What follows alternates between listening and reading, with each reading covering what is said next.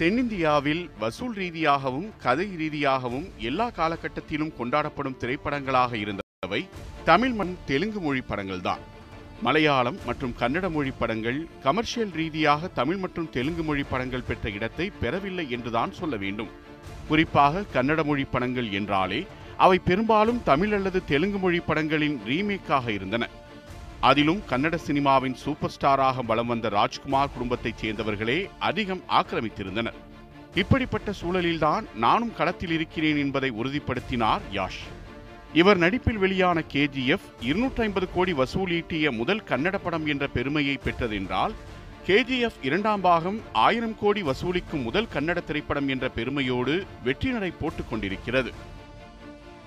KGF பட வரிசைகள் Don கதைக்களத்தை மையப்படுத்திய commercial கதை அம்சத்தை கொண்டிருந்தாலும் அந்த படத்தின் கதைக்கருவும் அது காட்சிப்படுத்தப்பட்ட விதமும் பார்க்கும் ஒவ்வொரு ரசிகருக்கும் தங்களை படத்தின் நாயகன் ராக்கியாகவே உணரச் செய்துள்ளது.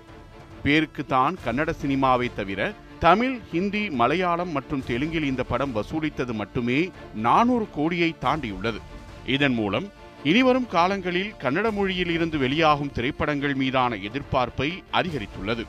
என்னதான் படத்தின் கதை காட்சி அமைப்பு ஒளிப்பதிவு படத்தொகுப்பு இசை என ஒவ்வொரு பிரிவும் ரசிக்கும்படியாக படத்திற்கு கூடுதல் வலு சேர்த்திருந்தாலும் ஒட்டுமொத்த படத்தையும் தன் தோளில் தூக்கி நிறுத்தியவர் என்றால் அது படத்தின் நாயகன் யாஷ் தான் நடிகர் யாஷின் கம்பீரமான தோற்றம் மட்டுமல்லாது வேட்டைக்கு காத்திருக்கும் ஒரு சிங்கத்தின் உடல்மொழியும் கூர்மையான வசனங்கள் மற்றும் ஒரு எதிர்நாயகத்தனத்துடன் நடந்து கொள்ளும் அவரின் நடிப்பு திறமை ஆகியவைதான் கன்னட சினிமாவின் இரண்டாம் நிலை ஹீரோவாக இருந்த யாஷை தற்போது ராக் ஸ்டார் ராக்கி பாய் என்ற அடைமொழியுடன் அழைக்கும் அளவுக்கு ஒரு பேன் இந்தியா ஸ்டாராக மாற்றியுள்ளது. யாஷின் தொடக்க கால திரைப்பயணம் என்பது சிவப்பு கம்பளம் கொண்டு வரவேற்கப்பட்டதல்ல. ஆனால் கேஜிஎஃப் இரண்டாம் பாகத்தின் இன்டர்வலுக்கு பிறகான காட்சியில் யாஷ் கூறுவது போல் வன்முறையை நான் விரும்புவதில்லை அதை நான் தவிர்க்கிறேன். ஆனால் வன்முறைக்கு என்னை பிடித்திருப்பதால் என்னால் அதை தவிர்க்க முடியவில்லை என்பாரே அப்படிப்பட்டதுதான் அவரது திரைப்பயணம். சுற்றுலாவுக்கும் குளிர்ச்சியான காலநிலைக்கும் பெயரெடுத்தது கர்நாடகாவின் ஹாசன் மாவட்டத்தில் உள்ள புவனஹள்ளி பகுதி. அப்பகுதியில் ஒரு நடுத்தர குடும்பத்தில் அருண்குமார் மற்றும் புஷ்பா தம்பதிக்கு ஆயிரத்தி தொள்ளாயிரத்து எண்பத்தாறு ஜனவரி எட்டாம் தேதி மகனாக பிறந்தார் நவீன்குமார் கவுடா எனும் இயற்பெயர் கொண்ட யாஷ். இவரின் தந்தை அருண்குமார் கர்நாடக போக்குவரத்து கழகத்தில் பேருந்து ஓட்டுநராக பணியாற்றினார். மைசூரில் உள்ள மகாராஜா பள்ளியில் பியூசி வரை படித்தார் யாஷ். பள்ளி நாட்களில் ஆடல் பாடல் மற்றும் நாடகங்களில் ஆர்வத்துடன் கலந்து கொள்வாராம். அதற்கு முக்கிய காரணமாக இருந்தது அவரின் ஆட்டம் பாட்டத்திற்கு சக மாணவர்கள் மற்றும் ஆசிரியர்களின் கைத்தட்டல்களும் விசில் சத்தமும் தான். பள்ளி பருவத்திலேயே ரசிகர்களின் கைத்தட்டல்களில் மயங்கி போன யாஷ் எதிர்காலத்தில் தான் ஒரு நடிகராக ஆக வேண்டும் என்ற விதையை மனதில் ஆழமாக பதிய வைத்துக் கொண்டார்.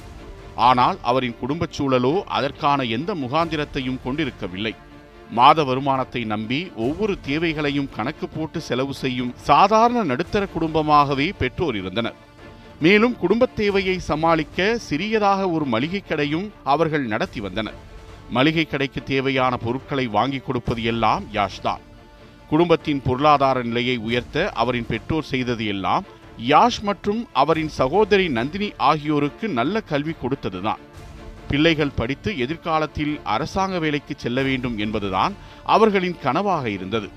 ஆனால் அவர்களின் கனவிலும் எதிர்பார்க்காத ஒரு உலகத்தை தனது லட்சியமாக கொண்டிருந்தார் யாஷ். பள்ளி நாட்களில் யாஷை ஆசிரியர்கள் அனைவரும் ஹீரோ என்றுதான் அழைப்பார்களாம். இதன் காரணமாக ஒரு நடிகராக வேண்டும் என்ற கனவில் படிப்பை பாதியில் விட முடிவு செய்தார் யாஷ். யாஷ் தன் மனதில் இருந்ததை பெற்றோரிடத்தில் சொன்னபோது அவர்கள் அதிர்ச்சியில் உறைந்துதான் போனார்கள். அப்போது அவர்கள் யாஷிடம் ஒன்றை மட்டும்தான் சொன்னார்கள். அதாவது உன் லட்சியத்தில் நீ வெற்றி பெறாவிட்டால் பிறகு நாங்கள் சொல்வதைத்தான் செய்ய வேண்டும் என்று நிபந்தனை விதித்தனர். பெற்றோருடனான இந்த ஒப்பந்தத்துடன் வீட்டை விட்டு கர்நாடகாவின் சொர்க்க பூமியான பெங்களூருவுக்கு வெறும் முன்னூறு ரூபாயுடன் பயணித்தார் யாஷ். அப்போது சினிமா வாய்ப்புக்காக யாரை சென்று சந்திக்க வேண்டும் என்பது கூட தெரியாது. பின்னர் நண்பர்களின் உதவியால் நவீன இந்திய சினிமாவுக்கு வித்திட்டவர்களில் முக்கியமானவரான இயக்குனர் நடிகர் மற்றும் இசையமைப்பாளர் என பன்முக திறமைகளை கொண்ட பி. வி. காரந்தின் பெனகா நாடகப்பள்ளியில் இரண்டாயிரத்து மூன்றாம் ஆண்டு சேர்ந்தார். இந்த காலகட்டத்தில் டீ வாங்கி கொடுப்பது நாடக மேடையை சுத்தம் செய்வது என நாடக கம்பெனியில் கொடுத்த அனைத்து வேலைகளையும் செய்து வந்திருக்கிறார் யாஷ். தன்னை ஒரு நடிகனாக மெருகேற்றிக் கொள்ள யாஷ் பயிற்சி மேற்கொண்டிருந்த சமயத்தில்தான் அவருக்கு தொலைக்காட்சி தொடர்களில் நடிக்கும் வாய்ப்பு கிடைத்தது. குறிப்பாக இடிவி கன்னடத்தில் அசோக் காஷ்யப் இயக்கிய நந்தகோகுலா என்ற தொலைக்காட்சி நாடகம் மூலம் முதல் முறையாக நடிப்பு வாழ்க்கையை தொடங்கினார் யாஷ். இதனைத் தொடர்ந்து மாலே பில்லு மற்றும் பிரீத்தி இல்லடா மேலே போன்ற தொடர்களிலும் நடிப்பதற்கான வாய்ப்பு கிடைத்தது. இதில் ரசிகர்களின் ஏகோபித்த ஆதரவை பெற்றது பிரீத்தி இல்லடா மேலே நாடகம். அந்த நாடகத்தில் யாஷின் தனித்துவமான நடிப்பு அவருக்கு மக்கள் மத்தியில் ஒரு அங்கீகாரத்தை ஏற்படுத்தி கொடுத்தது. இதன் காரணமாக இரண்டாயிரத்து ஏழாம் ஆண்டு இயக்குனர் பிரியா ஹாசன் இயக்கிய ஜம்பதா ஹுடுகி என்ற கன்னட திரைப்படத்தில் ஒரு சிறிய கதாபாத்திரத்தில் நடிக்க வாய்ப்பு கிடைத்தது. இதற்கிடையில் பாதியில் விட்ட கல்லூரி படிப்பை பெங்களூருவில் உள்ள கேஎல்இ கல்லூரியில் நிறைவு செய்தார். ஜம்பதா ஹுடுகி படத்தில் யாஷ் பெரிதாக கவனிக்கப்படவில்லை என்றாலும் இரண்டாயிரத்தி எட்டாம் ஆண்டு ஷஷாங் இயக்கத்தில் மோகினா மனசு படத்தில் ராகுல் என்ற துணை கதாபாத்திரத்தில் நடித்தது அவர் வாழ்க்கையை அடுத்த கட்டத்துக்கு நகர்த்தியது. அதற்கு காரணம் அந்த படத்தில்தான் அவர் தனது வருங்கால மனைவி ராதிகா பண்டிட்டை முதல் முறையாக சந்தித்தார். அந்த சந்திப்பு காதலாகி கசிந்து திருமணம் வரை சென்றது. இதற்கிடையில் மோகினா மனசு படத்தில் யாஷின் நடிப்பு உரிய அங்கீகாரத்தை பெற்று தந்தது. இப்படத்தில் நடித்ததற்காக கன்னட சினிமாவில் சிறந்த துணை நடிகருக்கான பிலிம்பேர் விருதை முதல் முறை வென்று கவனம் பெற்ற நடிகராக வலம் வரத் தொடங்கினார். ஆனால் யாஷின் திரைப்பயணத்தை மாற்றிய மோகினா மனசு திரைப்பட வாய்ப்பு யாஷின் கதவை தட்டியதே ஒரு எதிர்பாராத சம்பவத்தினால்தான். திரைப்படங்களில் நடிக்க இயக்குனர்களின் வீடுகளுக்கு முன்பு காத்திருந்தார் யாஷ். அப்போதுதான் மோகினா மனசு படத்தில் ராகுல் கதாபாத்திரத்திற்கு ஏற்கனவே ஒப்பந்தம் செய்யப்பட்டிருந்த நடிகர் கார் விபத்தில் படுகாயமடைந்ததால் அந்த நடிகருக்கு பதில் உடனடியாக ஒரு மாற்று நடிகர் தேவைப்பட்டுள்ளது. இதன் பிறகே மோகினா மனசு படத்தில் நடிப்பதற்கான வாய்ப்பு யாஷுக்கு கிடைத்திருக்கிறது. அன்று தொடங்கிய அவரது திரைப்பயணம் ராக்கெட் வேகத்தில் செல்லத் தொடங்கியது. மோகினா மனசு படத்தில் நடித்ததற்காக சிறந்த துணை நடிகருக்கான பிலிம்பேர் விருதை வென்ற யாஷ் அதன் பின்னர் கன்னட திரையுலகில் இரண்டாம் நிலை ஹீரோவாக வலம் வரத் தொடங்கினார். இதனைத் தொடர்ந்து மோதலஷாலா ராஜதானி தமிழில் வெளியான களவாணி படத்தின் ரீமேக் படமான Kirataka Lucky Rocky Jaanu Drama Googly Raja Huli Mr and Mrs Ramachari உள்ளிட்ட படங்கள் விமர்சன ரீதியாகவும் வசூல் ரீதியாகவும் வெற்றி படங்களாக அமைந்தது. குறிப்பாக இரண்டாயிரத்து எட்டில் வெளியான ராக்கி இரண்டாயிரத்து ஒன்பதாம் ஆண்டு வெளியான கல்லறச்சந்தே மற்றும் இரண்டாயிரத்து பத்தில் வெளியான முதலாசலா உள்ளிட்ட படங்கள் மூலம் யாஷை ஒரு சாக்லேட் பாயாக கொண்டாடினார்கள் கன்னட ரசிகர்கள். குறிப்பாக கல்லறச்சந்தை படத்தின் ப்ரொமோஷனுக்காக பெங்களூர் முழுவதும் ஆட்டோ ஓட்டி பிரச்சாரம் மேற்கொண்டார் யாஷ். இரண்டாயிரத்து பதினோராம் ஆண்டு வெளியான கலவாணி படத்தின் ரீமேக்கான கிராடகா யாஷுக்கு கமர்ஷியல் ஹிட் வெற்றி படமாக அமைந்தது. இப்படத்தில் ஒரு கிராமத்து இளைஞனாக அவர் நடித்திருந்த விதம் பாசிட்டிவான விமர்சனங்களை பெற்றுக் கொடுத்தது. கிராட்டகா படத்தின் வெற்றியை தொடர்ந்து இரண்டாயிரத்து பனிரெண்டாம் ஆண்டு வெளியான லக்கி மற்றும் ஜானு ஆகிய இரு படங்கள் ஒரே ஆண்டில் வெற்றி படங்களாக அமைந்தன. அதற்கு அடுத்த ஆண்டு யோகராஜ் பட் இயக்கத்தில் வெளியான நகைச்சுவை படமான டிராமா வசூல் ரீதியாக வெற்றி படமாக மாறியது. இந்த படத்திலிருந்துதான் யாஷ் கன்னட சினிமாவின் ஸ்டார் ஹீரோக்களின் தரத்திற்கு உயர்ந்தார் அதன் பிறகுதான் அவருக்கென தனியாக ரசிகர் மன்றங்கள் உருவாகத் தொடங்கியது. யாஷின் படங்கள் அடுத்தடுத்து வெற்றி பெற கன்னட திரையுலகில் அடுத்த சூப்பர் ஸ்டார் என்ற உயரத்தை அடைந்தார் யாஷ். கன்னட சினிமாவில் தன் நடிப்பு எனும் உழைப்பால் முன்னணி நடிகராக வலம் வரத் தொடங்கிய யாஷ் ஒரு கட்டத்தில் கன்னட மக்களின் கோரிக்கைகளை பிரதிபலிக்கும் பிரச்சார பீரங்கியாக மாறினார். அது அண்டை மாநிலமான தமிழ்நாட்டிற்கு எதிரான கருத்தை முன்வைக்கும் அளவுக்கு அவரை கொண்டு சென்றது. தமிழ்நாட்டில் காவிரி நீர் கிடைக்காமல் விவசாய நிலங்கள் வறண்ட போதும் ஏராளமான விவசாயிகள் பாதிக்கப்பட்ட போதும் தமிழகத்திற்கு காவிரி நீர் தரக்கூடாது என்பதில் உறுதியாக நின்றார் ராக்கி பாய் யாஷ். மேலும் பாஜகவுக்கு ஆதரவாக தேர்தல் பிரச்சாரம் மேற்கொண்டபோது அவரின் அரசியல் பார்வை என்ன என்ற கேள்விக்கு அவர் அளித்த பதில் பல சுவாரஸ்யமான திருப்பு முனைகளை கொண்டிருந்தது. யாஷின் நடிப்பில் வெளியான ஒவ்வொரு படமும் கன்னட ரசிகர்களால் கொண்டாடப்பட்டது. குறிப்பாக ராக்கிங் ஸ்டார் என டைட்டில் வழங்கியே அவரது படங்கள் வெளியாகின. இரண்டாயிரத்து பதினான்காம் ஆண்டு வெளியான கஜகேசரி படம் கர்நாடகாவில் நூற்றி எண்பது திரையரங்குகளில் வெளியாகி கன்னட சூப்பர் ஸ்டார்களில் தானும் இருப்பதாக அழுத்தமாக பதிவு செய்தார். நான்கு கோடி ரூபாய் செலவில் எடுக்கப்பட்டு வெளியான கஜகேசரி படம் திரையரங்குகளில் வெளியான முதல் வாரத்திலேயே ஆறு கோடிக்கும் மேல் வசூல் செய்து சாதனை புரிந்தது. இதனையடுத்து வெளியான மிஸ்டர் அண்ட் மிஸ்டர்ஸ் ராமாச்சாரி படமும் அவருக்கு வெற்றி படமாக அமைந்தது. இப்படத்தில் அவருக்கு மீண்டும் ஜோடியாக ராதிகா பண்டிட் கைகோர்த்திருந்தார் இந்த படத்தில் அவர்களின் காதல் ஏகத்துக்கும் வளர்ந்திருந்தது. ஐந்து வருட காதலுக்கு பின்னர் இரண்டாயிரத்து பதினாறாம் ஆண்டு ராதிகா பண்டிட்டை தன் மனைவியாக கரம் பிடித்தார் யாஷ். கன்னட திரையுலகில் ராக்கிங் ஸ்டாராக வலம் வர வெறும் படங்கள் மட்டுமே யாஷுக்கு உதவவில்லை. அம்மாநில மக்களின் முக்கிய பிரச்சனைகளில் தன்னுடைய ஆதரவை எப்போதும் தெரிவித்து வந்ததும் தான் காரணம். குறிப்பாக காவிரி நதிநீர் பங்கீடு மற்றும் மகதாயி நதிநீர் பங்கீடு தொடர்பான விஷயங்களில் யாஷ் கன்னட மக்களின் கோபத்தை பிரதிபலிக்கும் நபராக இருந்தார். கோவா கர்நாடகா மற்றும் மகாராஷ்டிரா இடையே ஓடும் மகதாயி நதிநீரை கர்நாடக அரசு கோவா மாநிலத்திற்கு பிரித்து தர வேண்டும் என மகதாயி நதிநீர் வாரியம் உத்தரவிட்டது. ஆனால் இதற்கு எதிர்ப்பு தெரிவித்து கர்நாடக மக்கள் எப்போதும் போல் கடுமையான போராட்டத்தில் இறங்கினார்கள். இரண்டாயிரத்து பதினாறாம் ஆண்டு ஜூலை மாதம் மகதாயி நதிநீர் விவகாரத்தில் விவசாயிகள் விடுத்த முழு அடைப்பு போராட்டத்தில் கன்னட திரையுலகினர் அனைவரும் கலந்து கொண்டனர். குறிப்பாக நடிகர் சிவராஜ்குமார் தலைமையில் நடந்த போராட்டத்தில் யாஷ் முக்கிய நபராக பங்கேற்றார். அதேபோல தமிழ்நாட்டிற்கும் கர்நாடகாவுக்கும் இடையில் நிலவும் காவிரி நதிநீர் பங்கீடு விஷயத்திலும் யாஷ் அம்மாநில மக்களின் கோரிக்கைக்கே முக்கியத்துவம் கொடுத்தார். தலைக்காவிரியில் பிறந்து நாகப்பட்டினத்தில் கடலுடன் கலக்கும் காவிரி நீரை தமிழகத்திற்கு பங்கிட்டுக் கொடுக்க கர்நாடகா இன்று நேற்றல்ல சுமார் ஒரு நூற்றாண்டுக்கும் மேல் பிரச்சனை செய்து வருகிறது. ஒவ்வொரு ஆண்டு வெயில் காலத்தில்தான் காவிரி நதிநீர் பிரச்சனையும் நெருப்பாக மாறத் தொடங்கும்.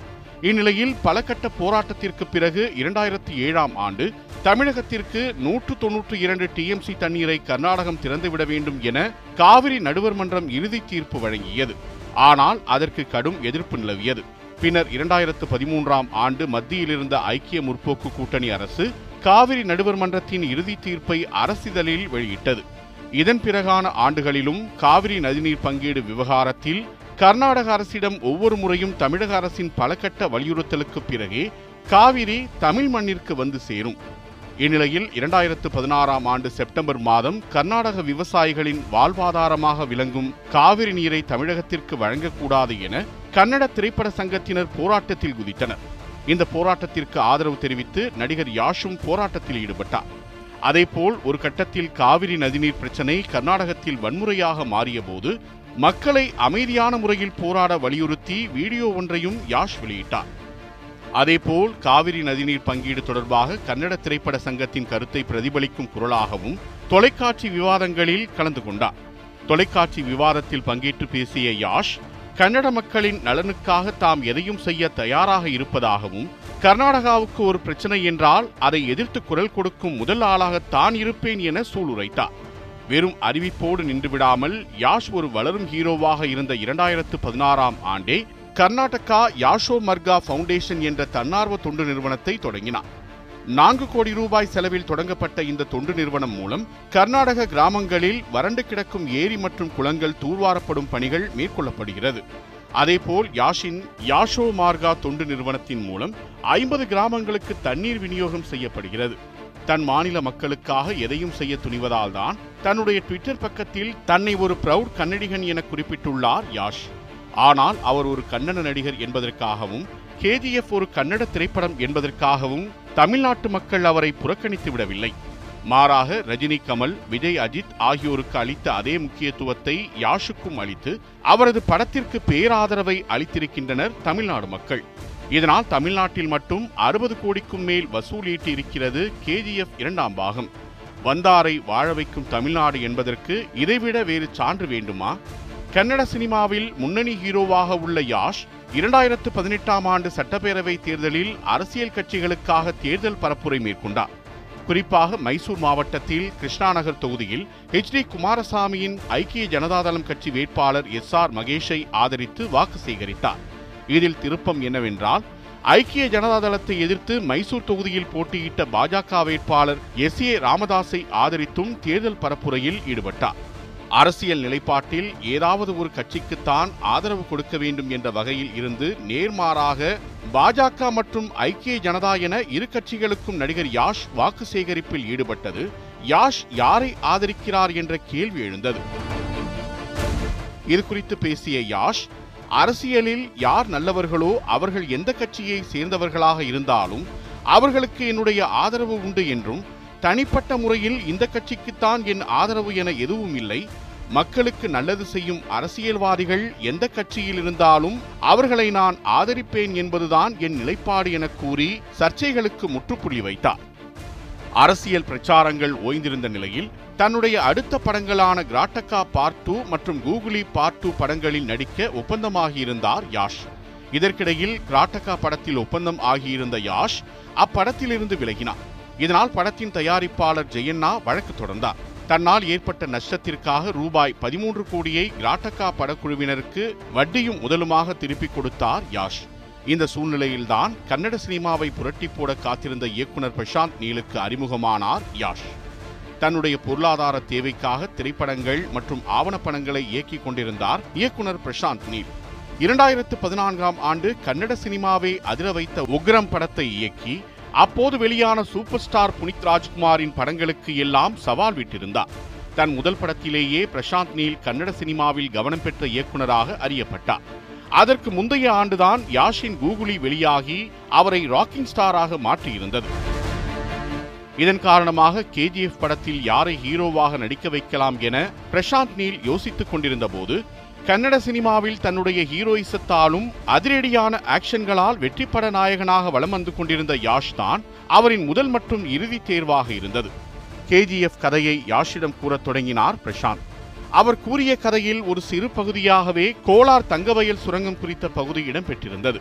அந்த சிறு பகுதியின் அழுத்தத்தை புரிந்து கொண்ட யாஷ் பிரசாந்த் நீல் சொன்ன மொத்த கதையையும் கேஜிஎஃப்பிலிருந்து தொடங்கும் வகையில் மாற்ற முடியுமா என கேட்டார். கன்னட திரைத்துறையை உலகத்தரத்திற்கு கொண்டு செல்ல வேண்டும் என்ற வேட்கையுடன் காத்திருந்தார் பிரசாந்த் நீர். அதே வேட்கையுடன் சரியான நேரத்திற்காக காத்து கொண்டிருந்த யாஷும் இணைந்ததால் இந்த அணி அடுத்த பாய்ச்சலுக்கு தயாரானது. கட்டுக்கடங்காத இந்த வெறிக்கு காரணமாக இருந்தது அவர்களின் மொழி மற்றும் மாநில பற்றுதான் இந்நேரத்தில்தான் தத்ரூபமான காட்சி அமைப்புகளை கம்ப்யூட்டர் கிராபிக்ஸ் தொழில்நுட்பத்தை பயன்படுத்தி பாகுபலி என்ற முழுநீள திரைப்படத்தை இந்தியாவிலேயே முதல் முறையாக வெளியிட்டு அனைவரையும் ஆச்சரியத்தில் ஆழ்த்தியிருந்தார் இயக்குனர் ராஜமௌலி. கிராபிக்ஸ் தொழில்நுட்பத்தை பயன்படுத்தி பாகுபலி போல் கன்னட சினிமா வரலாற்றிலும் ஒரு மாபெரும் மாற்றத்தை நிகழ்த்த முடியும் என்ற நம்பிக்கையுடன் களத்தில் இறங்கினார்கள் கேஜிஎஃப் குழுவினர். இந்தியாவின் பொருளாதாரத்தை உயர்த்த பக்கபலமாக இருந்த கோலார் தங்கவயலில் ஆங்கிலேயர் காலம் முதல் அது மூடப்பட்ட நாள் வரை உழைத்தவர்களில் தொன்னூற்றொன்பது சதவீதம் பேர் தமிழர்கள்தான். அடிமைகளாகவும் கூலித் தொழிலாளர்களாகவும் பல தமிழர்கள் இன்னுயிரை இழந்துள்ளனர். மேலும் சுரங்க விபத்துக்களில் சிக்கி உடல் ஊனமுற்றவர்களாகவும் உள்ளனர். ஆனால் இந்த எந்த உண்மையும் கற்பனை படமான கேஜிஎஃப்பில் பேசப்படவில்லை. ஆனால் ஒவ்வொரு ரசிகருக்குள் இருக்கும் ஹீரோயிசத்தை தங்களுடைய கதையம்சத்தாலும் பிரம்மாண்ட காட்சி அமைப்பாலும் ஒரு நவீன சாம்ராஜ்யத்தை ரசிகர்களின் நெஞ்சுக்குள் புகுத்தி இன்றைக்கு இந்திய சினிமாவில் தவிர்க்க முடியாத இடத்தை பிடித்திருக்கின்றனர் கேஜிஎஃப்பும் அதன் நாயகனும். இனிமேல்தான் யாஷுக்கு உண்மையான சவாலே காத்து கொண்டிருக்கிறது. தன்னுடைய பிம்பத்தால் கேஜிஎஃப் எனும் சினிமா சாம்ராஜ்யத்தை கட்டியெழுப்பிய யாஷ் அந்த பிம்பத்தை தானே உடைக்க வேண்டிய கட்டாயத்திற்கு தள்ளப்பட்டுள்ளார். அப்போதுதான் அவரால் வேறு ஒரு பரிமாணத்தில் ரசிகர்கள் மத்தியில் தோன்ற முடியும். இல்லையென்றால் பாகுபலியில் நடித்து புகழின் உச்சிக்கே சென்ற நடிகர் பிரபாஸை போல் பிரம்மாண்டமான கதைக்களத்திற்காக யாஷும் காத்திருக்க வேண்டிய காலம் வெகு தொலைவில் இல்லை.